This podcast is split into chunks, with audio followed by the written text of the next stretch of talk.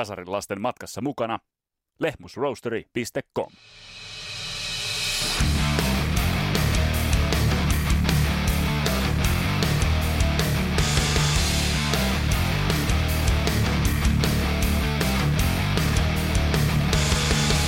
Tässä Kasaren lapset podcastin kaksosaisessa spesiaalissa otetaan tarkastelun yksi modernin ja painosanella modernin rockkitaran legendoista, nimittäin saksalainen Michael Schenker. Ja hän meidän kanssa on puimassa ja pohtimassa tuttu vakiovieras Christian Huovenin. Mun nimi on Vesa Wienberg, tää on Kasaren lapset podcast. Tervetuloa matkaan mukaan!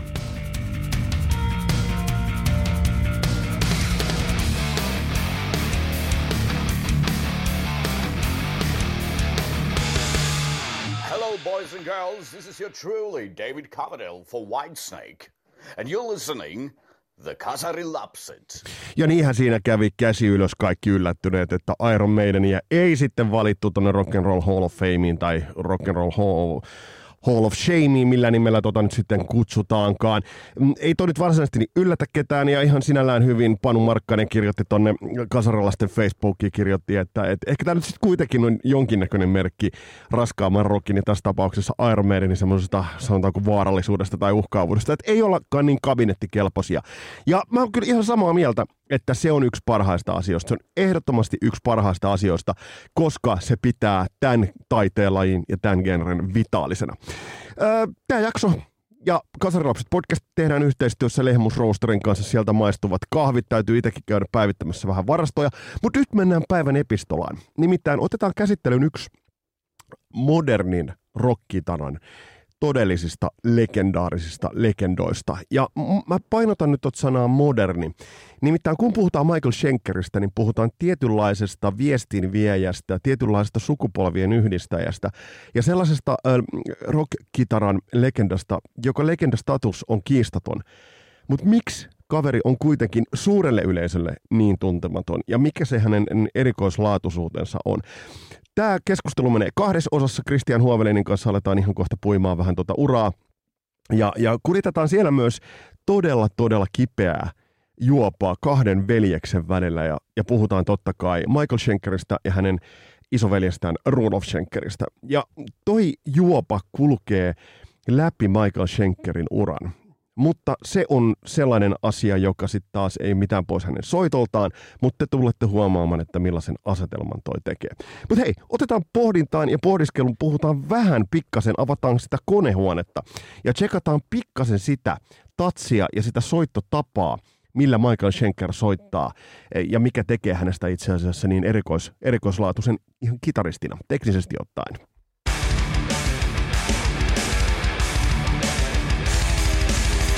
Jos ajatellaan tuota Michael Schenkerin uraa, niin kuten Kottula huomaamaan, niin, niin hän aloitti hyvin, hyvin varhain. Ja jos nyt puhutaan rock-kitaran suurista, että otetaan tämä niin sanottu vanha kaarti, heitetään sinne nyt ihan niin kuin hatusta, heitetään Blackmoret ja Iommit ja, ja Jimmy Pageit ja Jimmy Hendrixit. Ja sitten otetaan ö, tuoreemman kaartin, selvästi niin kuin Evoluutios 2.2 levelille edenneet vaikkapa Eddie Van Halen, että sieltä tulee sitten Yngvi Malmsteenit ja sitten tavallaan se rock ja raskamman rockin kitarointi lähtee kehittymään sieltä. Niin Michael Schenkerin merkittävyys on olla siinä välissä. Hän tuli suuren yleisön tietoisuuteen 70-luvun puolivälin tienoilla ja ehti näin ollen vaikuttaa erittäin moneen sittemmin myös kitaran legendaksi nousseeseen kitaristiin. Mutta se, mikä Michael Schenkerin soitos on mielenkiintoista, on se, että hän periaatteessa äh, otti sen perinteisen tavan, joka nojaa tällaisiin blues-pohjaisiin niin kuin liikkeihin, blues-pohjaisiin kaavoihin, niin hän otti ne ja lisäsi siihen huomattavan annoksen aggressiivisuutta. Eli semmoinen vähän niin kuin käytetty tällaista termiä kuin rapid fire. Eli veti sen periaatteessa sen niin kuin blueskaalan ylös alas, rakensi sen liidin sen päälle, mutta äh, saattoi lisätä sinne sellaisia drillejä, eli niin nopeita kuljetuksia. Mulla on kohta mielenkiintoinen eksemplaari myös yhteen toiseen ulottuvuuteen. Toinen asia, mitä hän teki merkittävällä tavalla, niin oli se, että hän käytti vahpedaalia, ja varsinkin UFOn aikana hän alkoi käyttämään, mutta sitten MSGin, MSGin tuotoksissa hän käyttää sitä samaa kikkaa. Eli siinä, missä esimerkiksi vahva pedaali käytetään normaalisti, niin kuin, että, tavallaan siihen tulee, että sitä pedaalia poljetaan, nostetaan ja lasketaan, ja siihen tulee semmoinen tyylinen juttu niin mulla ei muuten tulevaisuutta vahpedaalina. Niin se, mitä Michael Schenker teki, niin hän haki sen niin sanotun sweet spotin tosi makeasti. Hän otti sen tiettyyn kohtaan, jolloin siitä tuli vähän semmoinen honottava soundi. Mutta siitä tuli kuitenkin se tone, Eli se äänen väri, tone of voice, niin kuin siinä hänen niin kuin kitarassaan, on hyvin tunnistettava. Ja hän haki ton nätisti.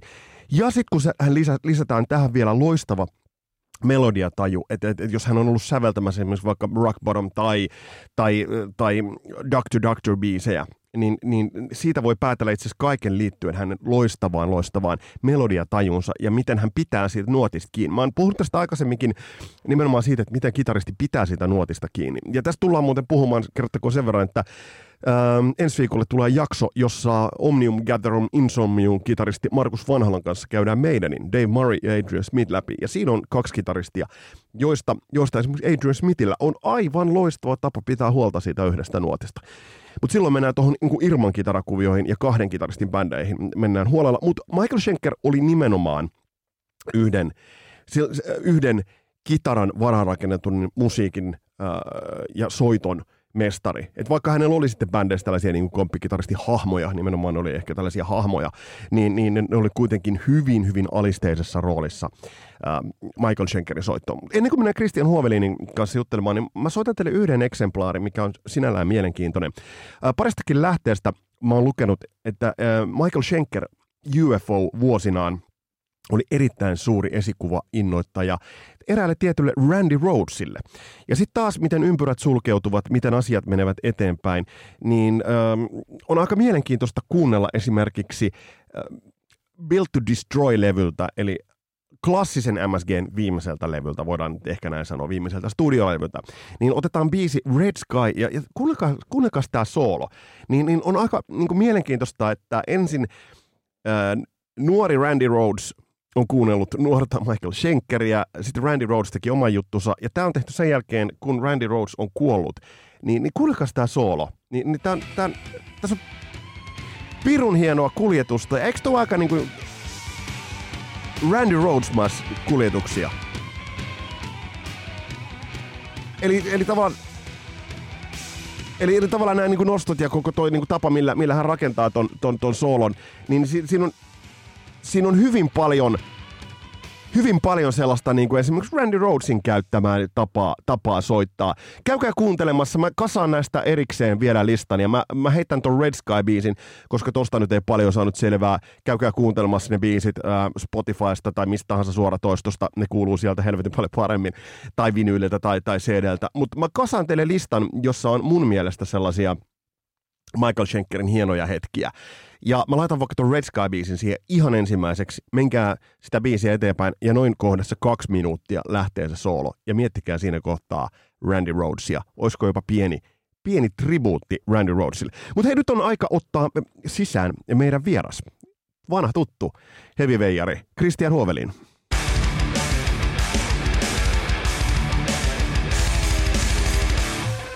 Christian, kun puhutaan Michael Schenkeristä, niin, niin eikö voida sanoa, että aikamoinen tämmöinen junnustara teinitähti. Nuorena, nuorena hyppäs kyytiin. No joo, kyllä Michael Schenker oli semmoinen teini, teini ei nyt tenava tähti, mutta niin kuin saksalaisessa kaanonissa sille isoveli oli tarjonnut sille jo lapsena sitä mahdollisuutta niin kuin lähteä seitsemän vuotta nuorempi, kuusi, seitsemän vuotta nuorempi.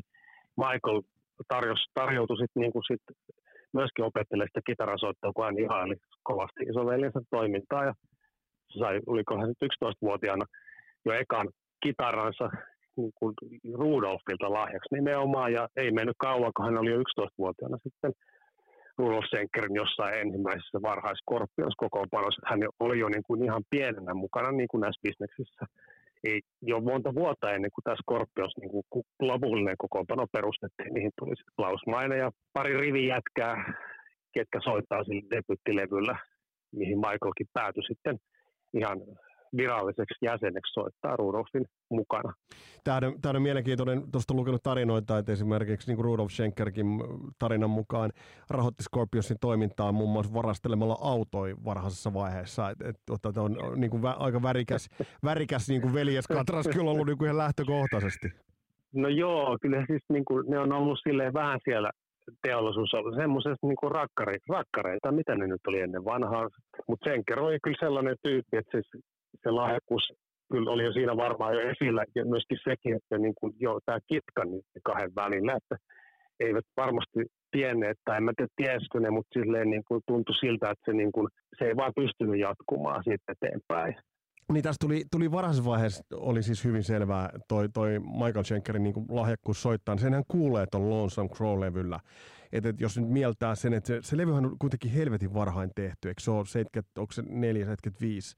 Jotakuinkin. 72 tuli Lonesome Crow, se tuli Independent-levyyhtiölle, niin, se, se tuli niin... itse asiassa saman, mutta kumminkin joo, että siis ihan mennään sinne, niin kuin sinne 70-luvun taitteeseen, että tässä niin kuin jos kaikki kuuntelijat ja muut jotka ikinä ei ole tätä juttua niin kuin kelannut, miten vanha bändi on Scorpions, niin nyt viimeistään voitaisiin niin kuin sitä, sitä siitä niin kuin puhua, että, että Scorpions aloitti jo niin kuin ihan hiton kauan aikaa sitten kuvion, niin ennen niiden menestymistä se ei varmasti välttämättä ole kaikille tuttu, mutta musta tässä niin kuin vaiheessa voi hyvin selventää sitä, että minkä, kyllä, miten kyllä. erilainen bändi ja miten erilaista musaa se oli niin kuin jo ennen vaikka tämän seuraavan kitaristin liityttyä tähän Scorpionsiin. Mm, niin kyllä, kuin, kyllä, mutta et siis se, että et mikä tuossa on se, se niin kuin mieletön pointti Michael Schenker on se, miten helvetin nuori hän oli silloin, kun hän oli tuossa mukana. Onko sinulla muuten Christian käsitystä siitä, että kumpa lanserasi ensimmäisenä tämän Flying V-tyyppisen kitaran, eli Gibsonin Flying no, V?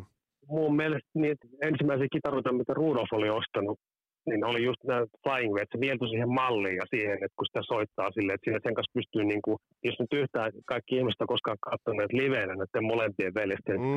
venkoil, venkoilun lavalla, ja sitä millä tavalla ne soittaa ja ne nojaa siihen kitaraan, niin siinä Flying on semmoinen niin kuin, siihen pääsee semmoiseen hyvään kyykkypolviasentoon. Joo, se, ja siis, siis, joo, siinä kummankin soittoasennossa on jotain sellaista, että mä en osaa sanoa, niin, onko se helvetin noloa vai onko se tyylikästä. Se on paikotteella niin kuin kumpaakin. Okei, mutta siis, mutta Ru- Ru- Rudolfil kuitenkin, että kun tämä nyt sen verran kerrottakoon, kun me kuljetetaan tätä tarinaa mm. eteenpäin, niin näiden kahden vel- velloksen story tässä niin kuin, ja kuitenkin tämä kitka niin kuin tässä kulkee, mutta sitten tapahtuu jotain. Sitten, ähm, oliko näin, että Scorpions päätyi lämmittelemään brittiläistä siinä vaiheessa aika usvasta utusta, utusta kamaa soittanutta UFOta?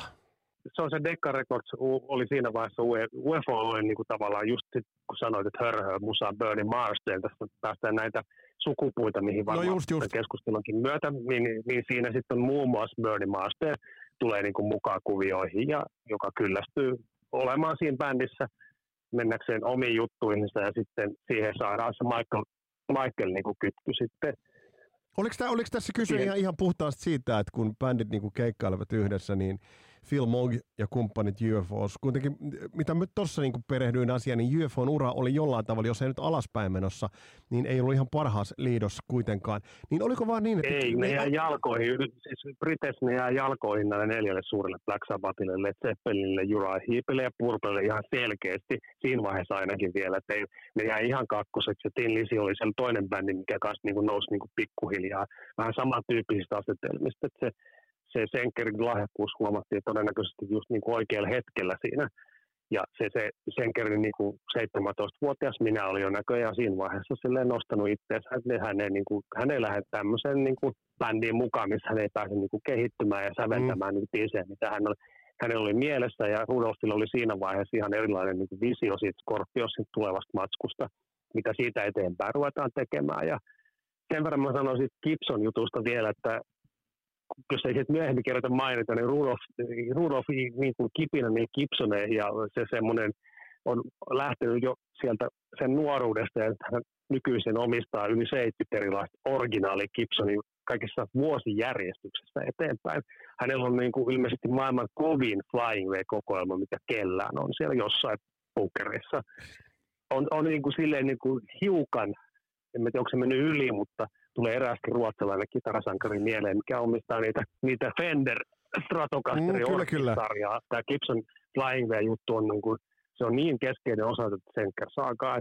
Mutta äh, oliko tämä ihan äh, Rudolf Schenkerille ja muulle Scorpionsille ihan ok tämä vaihto, vai onko tämä semmoinen niin piste, joka niin kuin, on iskenyt kitkaa näiden veljesten varaan, koska kuitenkin UFO oli kovemmalla statuksella kuin Scorpions tuohon aikaan. Ja nyt kielitaidot on siis englantia käytännössä osaamaton kaveri hyppää UFO, kun Bernie Marsden on keksinyt tekosyytä, että ei tarvitse lähteä Saksaan, niin mitä UFO tuo Saksasta tuli sinne Michael Schenkerin? Oliko tämä Rudolfille ja mulle Scorpionsille ihan ok?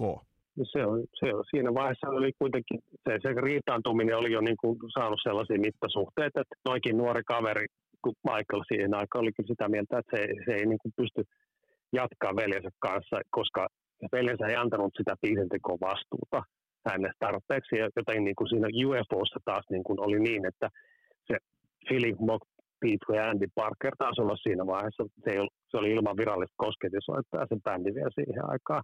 Eli se oli semmoinen nelikko-rokkubändi.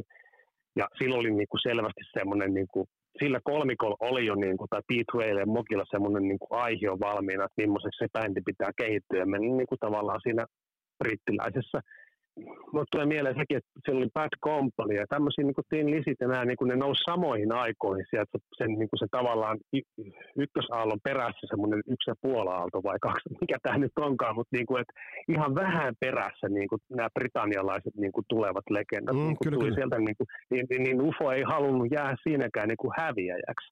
Kun ne näki sen Michaelin lahjakkuuden, niin kuin, huolimatta siitä, että en ymmärtänyt se äijä puheesta mitään toisinpäin. Ei sitä edelleenkään hirveästi ymmärrä. Mutta ei, ei sillä ollut merkitystä toi, niin kuin, se, ilman sitä, että Michael Senker olisi liittynyt UFOon, niin eihän UFOista olisi tullut niin, kuin, siis niin kova juttu, kun sitten tuli musiikillisesti ja se menestys se bändi.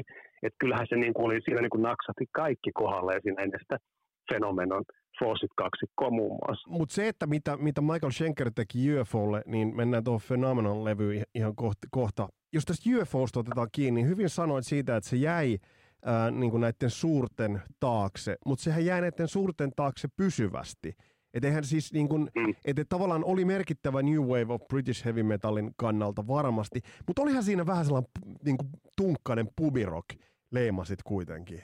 Se on, niin se varmaan, mutta tavallaan niin kuin siinä oli, se tarvi sen brittiläinen niin kuin jatkumo semmoisen niin kuin setin sellaisia bändejä, nyt Sudas Priesthän syntyi siellä samoihin aikoihin, että eihän tässä niinku ole pelkästään niinku UFOlle harteille jätetty. Ja niin, niin. Sitten oli, niin kuin mä sanoin äsken, Tin Bad Company, se niinku oli brittiläisten harteilla tämä tämmöinen oikein minun mielestä oikein kunnon hard rockin synty. Niin, Yhdysvaltalaiset niin. meni ihan omilla vesillään, no ihan no eri ari, niin kuin tavallaan, että se, niin kuin, kyllä se niin kuin siinä mielessä se kaipasi sitä niin kuin, niitä lämpäripändejä, vaikka sanotaan näin, että jos niin kuin, näitä ne edellä mainittuja bändejä, mitkä niin kuin, oli sen ajan vähän niin kuin kakkosbändiä, niin niille piti olla se paikka. Mä katsoin ihan tässä tänään vai viimeksi semmoisen setlistejä läpi UFOn kaikilta kiertuvalta, niin useinhan ne olikin jonkun toisen kanssa. Mm. Ja ne oli niin kuin silleen, ne vaati sen niin kuin, ne oli jonkun isomman kakkosbändinä ja sitten sit niin Yhdysvalloissa ja ne sai tosi nopeasti ne jenkkimarkkinat kyllä auki silloinkin jo.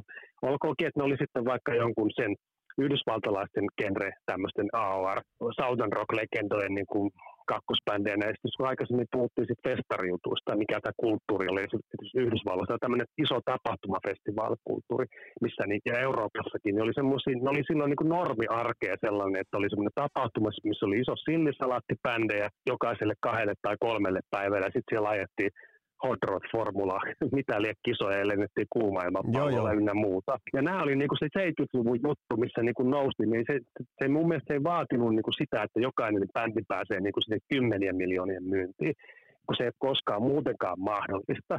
Mutta kyllähän se loi sen, sen legendan siihen ja ne, ne levyt ja levyjen niin kuin sisältö, niin kyllähän se niin kuin määritti UFOnkin niin kuin suosion.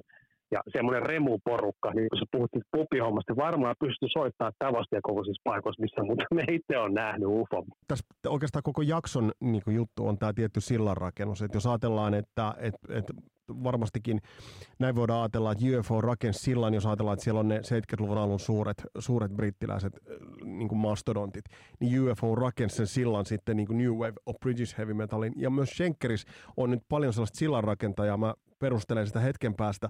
Mm. Mutta olisiko, onko, sä mainitsit, että tämä biisinkirjoitusvastuu oli yksi juttu.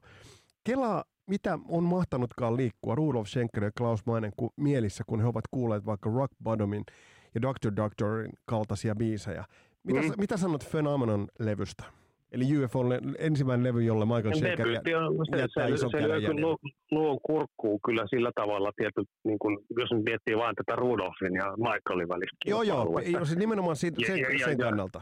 Ja Saksa, Saksassa oli niin kuin todella lapsen kengissä niin kuin tämä hard rock, siis se myöhemminkin, mutta siis siihen aikaan se oli täysin Scorpiosin harteilla käytännössä krautrocki vai mitä siitä puhuttiin, jos puhuttiin hard rockista.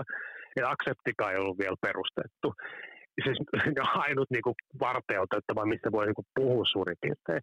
Niin, niin, niin sitten niin sieltäkin jotenkin niin kuin tuntui siltä, että se pääsi, nämä britti, brittijutut on niin kovia, siis ihan sitä ei tarvitse kauhean paljon niin kuin kellekään vääntää rautalangasta, mikä on niin kuin brittiläisen niin kuin sävel, niin kulttu, musiikillisen kulttuurin niin kuin pohja. Se on ihan ikiaikainen. Ja sitten tavallaan niin kuin Senkerin, niin kuin, Senker oli niin siis oli niin mun mielestä universaali. Se on, se on niin universaali se, se hänen niin kuin, tapansa ymmärtää musiikillisesti asioita. Hiljainen mies ei varmaan puhunut silloinkaan siis sen, minkä hän on ymmärtänyt ja toiset on ymmärtänyt, se on niin kuin, halunnut tarjota sitä, mikä hänellä on parasta, eli hänen soittonsa. Ja hänen niin kuin, tapansa ymmärtää niitä nuotteja, sitä säveltämistä ja tämmöistä. Niin musta niin kuin, se, se oli niin kuin sellainen, mitä varmaan Rudolf katsoi kadehtiin, että, että voi perkele No hänen palkkaa Ulion Rotin, mikä tietenkin on ihan mieletön jätkä ja siis soittajana, mutta sitten niinku tavallaan se lähestymistapa, millä se niinku lähti sen Uliorotin kanssa niinku perustamaan sitä Scorpiosia, niin oli niinku sitten toisen tyyppinen niinku mm, väylä. Mm, ja, ja siis soittotyyli, jos ajatellaan että vaikka niinku, mihin Ulion on vaikuttanut, niin ei siis on loistava kitaristi. Ja tässä Michael Schenker on sanonut, että hän myös edesauttoi Ulion Rotin löytymistä, löytymistä Scorpionsin. Niin, no joo, niin, niin, et, et, et, siinä mielessä mielenkiintoinen. Mutta se tästä, tästä vielä niin otan pidän kiinni tästä UFOsta ja äh, Schenkeristä. Oliko tämä helvetin sopiva sauma, äh, ei ainoastaan sillanrakentaja bändeille, mutta myös uuden sukupolven kitarasankarille, kun tiedetään, että siellä on Blackmoret, Jimmy Pageit ynnä muut, on ollut Henriksit, on ollut nämä. Ja nyt tulee pikkasen nuorempi Michael Schenker. Kyllä se oli sellainen, niin kuin Euroopassa niin kuin, se oli niin kuin just se nuorempi, että kun nämä, nämä kyllähän niin kuin kaikki piti niin kuin tämän Uriah Heep, Led Zeppelin, Deep Purple, Black Sabbath, tämän kitaristiporukan niin kuin, niitä kitaristeja ihan hirveän jumalinen ja aikaisempia 60-luvun sukupolvia. Ja sitten tämä toinen juttu on tämä tämmöinen, että siihen aikaan niin kuin, tämä tupla, mä menen niin kuin eriytän vielä sen silleen, että kahden kitaristin bändikuviot on niin kuin ihan eri juttu vielä kuin tämä, että bändissä oli niin kuin yksi hallitseva kitaristi ja myöskin se vähän despottinen niin kuin joko pomo tai biisintekijä, mutta silleen niin kuin, ne oli paljon enemmän niin kuin erillään se, että jokainen instrumentin hallitsija on virtuositeetti.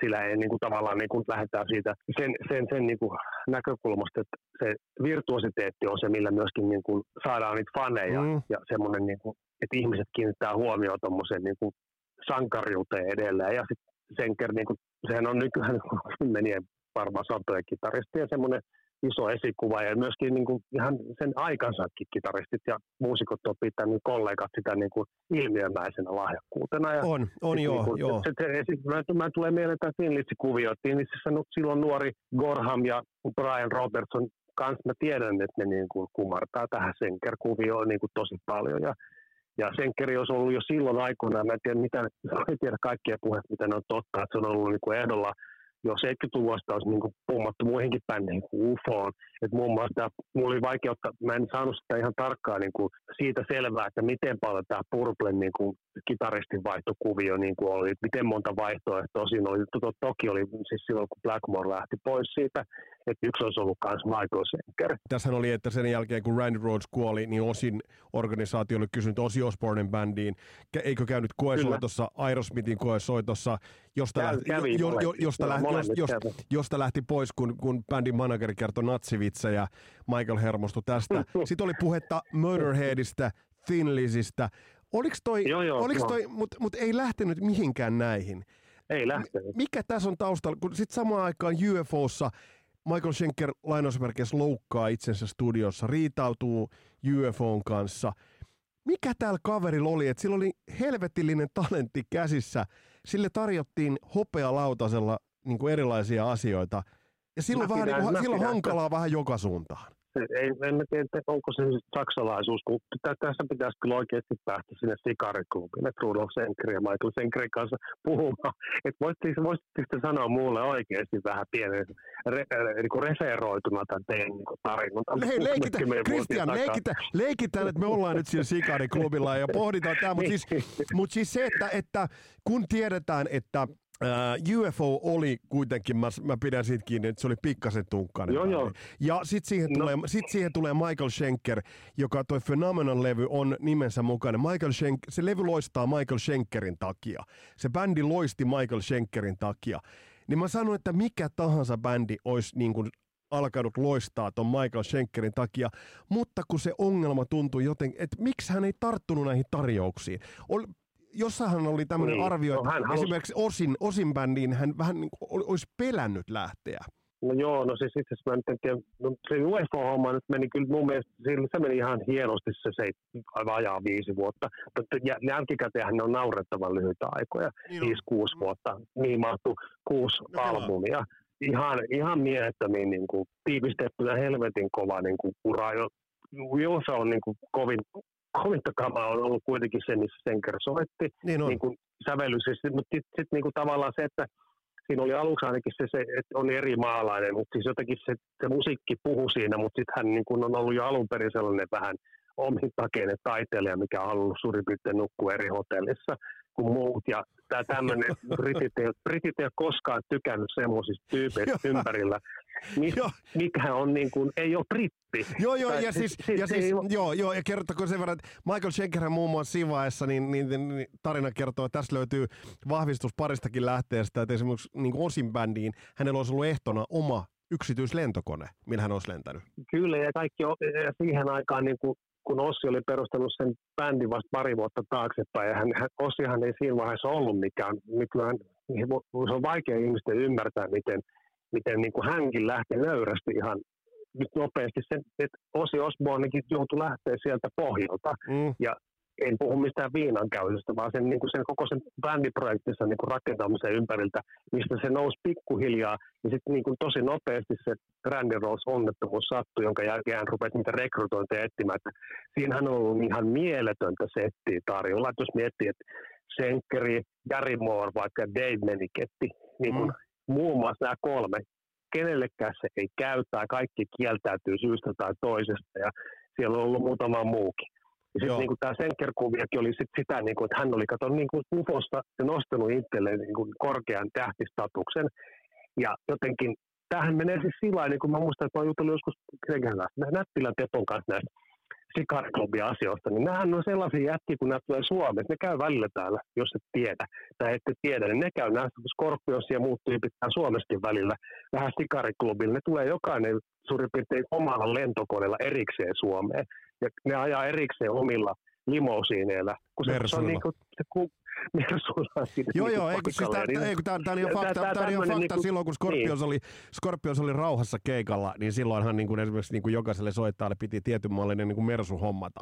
Eli tavallaan niin kuin nämä, statu, nämä statustietoisia kundeja, mm. eli liittyykö mm. se sitten keski-eurooppalaisuuteen, saksalaisuuteen vai, Sitä ihan, si- eli, eli vai silkkaa sitä. kusipäisyyteen, että mihin se niin kuin liittyy? No, siinä, siinä se menee, niin se rajaa paljon, onko se niin kuin, tämä tämmöinen niin kuin veteen piirretty viiva, se, se nerous ja kusipäisyys, se kä, hyvin ja huonosti käyttäytyminen ja muiden huomioiminen, itsekkyys, epäitsekkyys. Mä en jotenkin niin kuin halusi tehdä silleen, niin kuin tiedät, Seppo Rätty sanoi aikoinaan. Sä tiedät, mitä se aikoinaan Kyllä, sanoi. kyllä, ja siihen, siihen me ei lähdetä. Nyt mennään seuraavaan asiaan ja otetaan käsittelyyn mm-hmm. sellainen pysäkki kuin Love Drive.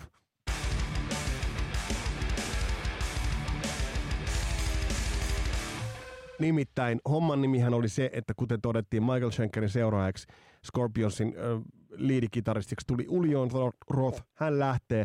Bändi alkaa tekemään Love Drive-levyä. Miten sä Christian kuvailet, mitä kaikkea nyt tuossa tapahtuu tuon Love Drive-levyn kohdalla, koska toi levyhän on Eikö näin voi kuitenkin sanoa, että toi levy on ensimmäinen äh, eksemplaari siitä Scorpionsista, joka toi sen suurimman suosion Scorpionsille? No kyllä se siis ehdottomasti. Ja aikaisemmin, siis itse olen juuri nyt Love Drive-paita päällä. Täällä sitten kuitenkaan kukaan näe sitä, mutta härski kansi, hieno, hien, ja, tota, hienoa Hugh designia. Love Drivein niin kuin, juttuhan oli niin kuin sellainen, että Rudolf ja Klausmann ja siinä vaiheessa Francis Buchholz, äh, Herman Rarebel, Dieter Dix oli tullut jo in transilla niin kuin hovituottajista, oli löytänyt kyllä ihan niin kuin tätä levyä ennen kyllä jo semmoisen soundin ja semmoisen parin rumpalivaihdon myötä Taking by Forcella, kohan tämä kokoonpano muodostui, niin sit siinä niin kuin alettiin selvästi niin kuin lähteä siltä, jo, se oli semmoinen pre-loud drive-levy, se Taking by Force, missä niin kuin tämä Olion Roth ei niin kuin nähnyt enää, sehän itse ymmärsi. Itse asiassa mä, mulla on semmoinen että hän ei saanut kenkää. Hän lähti, kun hänen musiikilliset näkemykset meni ristiriitaan niin pahasti tämän muun Scorpionsin kanssa, menee ja sitten pyydettiin taas se Michael, mikä oli lähtenyt UFOsta, ties kuinka monennen kerran se Strangers in the Night levyä ennen olevan kiertueen välissä. Ja kun rupesi sitten nauhoittaa sitä Love Drivea, niin se visio oli selkeä. Tulos yksin ainakin oli päättänyt sen, että tämä homma lähtee nyt eteenpäin. Hänellä on nyt niin hyviä biisiaiheita. Näillä tämä menestysjärjestö tehdään maksoi mitä maksoi. Se on niin kuin myöskin hänellä ollut vähän niin kuin molemmin veljeksiltä tämmöinen, että maksoi mitä maksoi. Mä korostan sitä sen takia, koska se ei ole ikinä katsonut sitä, että ketkä siinä on mukana – ja ketkä ei. Että jos ei kerta kiinnostaa tämä visio ja ettei niin kuin just kun mä sanon, sä saat lähteä helvettiin. Eli tämä on niin kuin, siis mun mielestä niin kuin tämä senkkereiden niin kuin molempien mm. Tämä despoottisuus ja semmoinen niin kuin määrätietoisuus siitä, miten mennään eteenpäin saavuttaakseen tietyt tavoitteet. Jotenkin näin mä sen ajattelen. Mä, mä haluaisin jatkaa tätä siinä mielessä eteenpäin, koska sitten tulee se ero tämän Michaelin ja Rudolfin kohdalla siitä, mitä ne on halunnut että miten oma ura menee eteenpäin. Me tullaan, me tullaan siihen palaamaan, mutta sen takia, minkä takia tämä mm. Love Drive on niin tärkeä, niin tähän on semmoinen, äh, tähän liittyy semmoinen kiista, jota, josta nämä, veljekset, varsinkin Michael, vääntää edelleen. Mikä sun näkemys on siitä, että mikä Michael Schenkerin se kontribuutio tälle levylle oli, koska tässähän on kreditteihin on laitettu tiettyjen biisien osalta. Että hän kolme, soit, kolme biisiä kolme. Mutta hiljattain Michael Schenker esimerkiksi on yhdessä podcastissa, onko Eddie Trunkin podcastissa sanonut, että hän soittaa läpeensä sen levyn.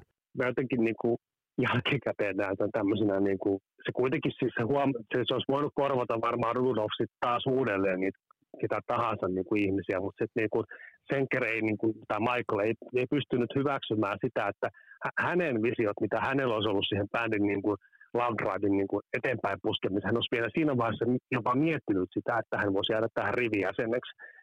Mutta sitten tuli, on ilmeisesti jo sen verran UFOssa tullut sitä kusipäisyyttä tai mitä tahansa nyt sitten onkaan, niin, kuin, niin sitten ei hän niin kuin, kuitenkaan hyväksy sitä, että mennään kahden ja etenkin oman veljensä kanssa ei pystytty tekemään näköjään yhtään mitään. Ja sitten kun sä sanoit siitä, että hän väittää niin kuin näitä asioita omiksi tekemisiksi, niin se on ollut se, missä niin kuin, mä luin taas joskus joku Ulion Rotin niin kuin, versio tästä tilanteesta, niin kyllä se niin kuin, hän kallistuu kyllä Rudolfin puolelle, että Rudolf on siinä asiassa ihan oikeassa. Senker on vetänyt niin kuin herneet enää ihan turhan takia. Joo, eikö siis, ja, jos, jos, jos, tot, jos, jos, puhunut, jos, niin. jos tot levyä kuunnellaan, niin siinähän kuulee aivan selvästi, että siellä on esimerkiksi, jos sä kuuntelet äh, ton levyn sooloja, äh, sä kuuntelet vaikka Another, Another Piece of Meat-biisin, jos on ihan selkeästi, mm. selkeästi äh, Michael Schenkerin soittoa, aivan, aivan, joo, on se tunnistettava. Joo, mutta sitten, on niin mut sit, sä, mut sit sä, sä, tunnistat sieltä myös sitten äh, ton äh, Matias Japsin soittoa. Et kyllähän et tavallaan se, että mitä, mitä niin saagaa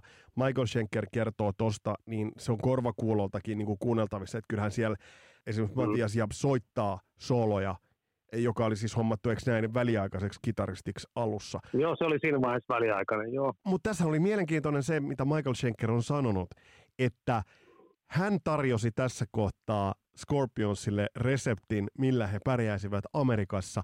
Hän tarjosi ne biisit ja sen tavan ja tunnettavuuden, koska Scorpions ei ollut tässä vaiheessa Jenkeissä ollut. Ja kun mä katsoin Scorpionsin keikkahistorian ennen tota, niin faktahan on se, että tämän levyn myötä he avasivat ovet Pohjois-Amerikkaan isommin. Onko, Michael se, tässä oikeassa kuitenkin?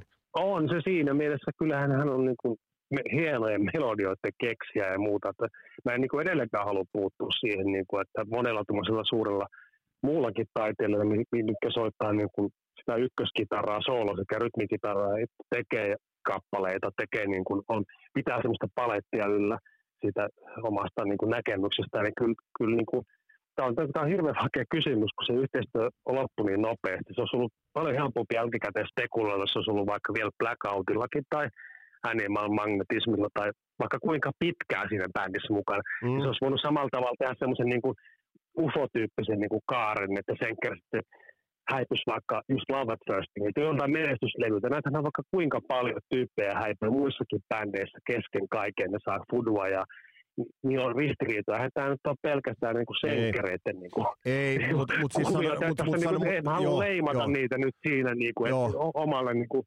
puolelta, että me niinku, tässä niinku, sitten heti joku ottaa, niinku, että no niin, no miten ne muut sitten, mutta siis nyt puhutaan näistä, niin kyllähän se säveltämisen lahjakkuus on ihan sellainen, sellainen niin kuin, se, on, se niin kuin ihan ilmiselvää. Se, että miten on tyyppinä ollut hankala tai vaikea jopa veljensä kanssa, niin se on sitten se kysymys, mikä on johtanut niihin kaikkiin asioihin, mitkä silloin tapahtui. Ja sitten se lyhyen kiertuen käsittääkseni teki vähän aikaakin ennen Matias Kiva kuulla niitäkin demoja tai nähdä niitä suttuisia videoita jostain, missä hän on niin kuin messissä siinä niin kuin Scorpionsissa vielä ihan oikeastikin. Sitten, sitten sen jälkeen hänelle tulee niin kuin mieleen sen, että ei hän pysty toisten tavalla niin kuin toisten sävellyksiä niin kuin tekemään enää tästä eteenpäin.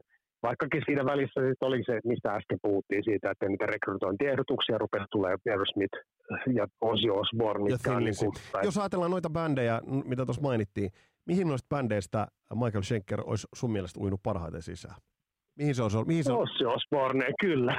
mä, mä oon aina vittu perversioinut siitä. Se on niinku se, kyllä, koska Ossi, Ossi on ymmärtänyt noiden tyyppiä. Että niin on. Hänen niinku, ei, ei, ei jäänyt kyllä kanssa ruikuttamaan, niin kuin ei Black Sabbath jäänyt sit myöskään Osin lähdön jälkeen niin kuin keskenäänkään, kun tämä diokuvio oli. Mutta niin kuin, että siinä niin kuin, molemmat leirit lähtivät hyville vesille ja sitten niin kuin rautasia huipputyyppejä, ne on ollut aina kiinnostuneita näistä erikoisista persoonista, onko on sitten laulaja tai kitaristi.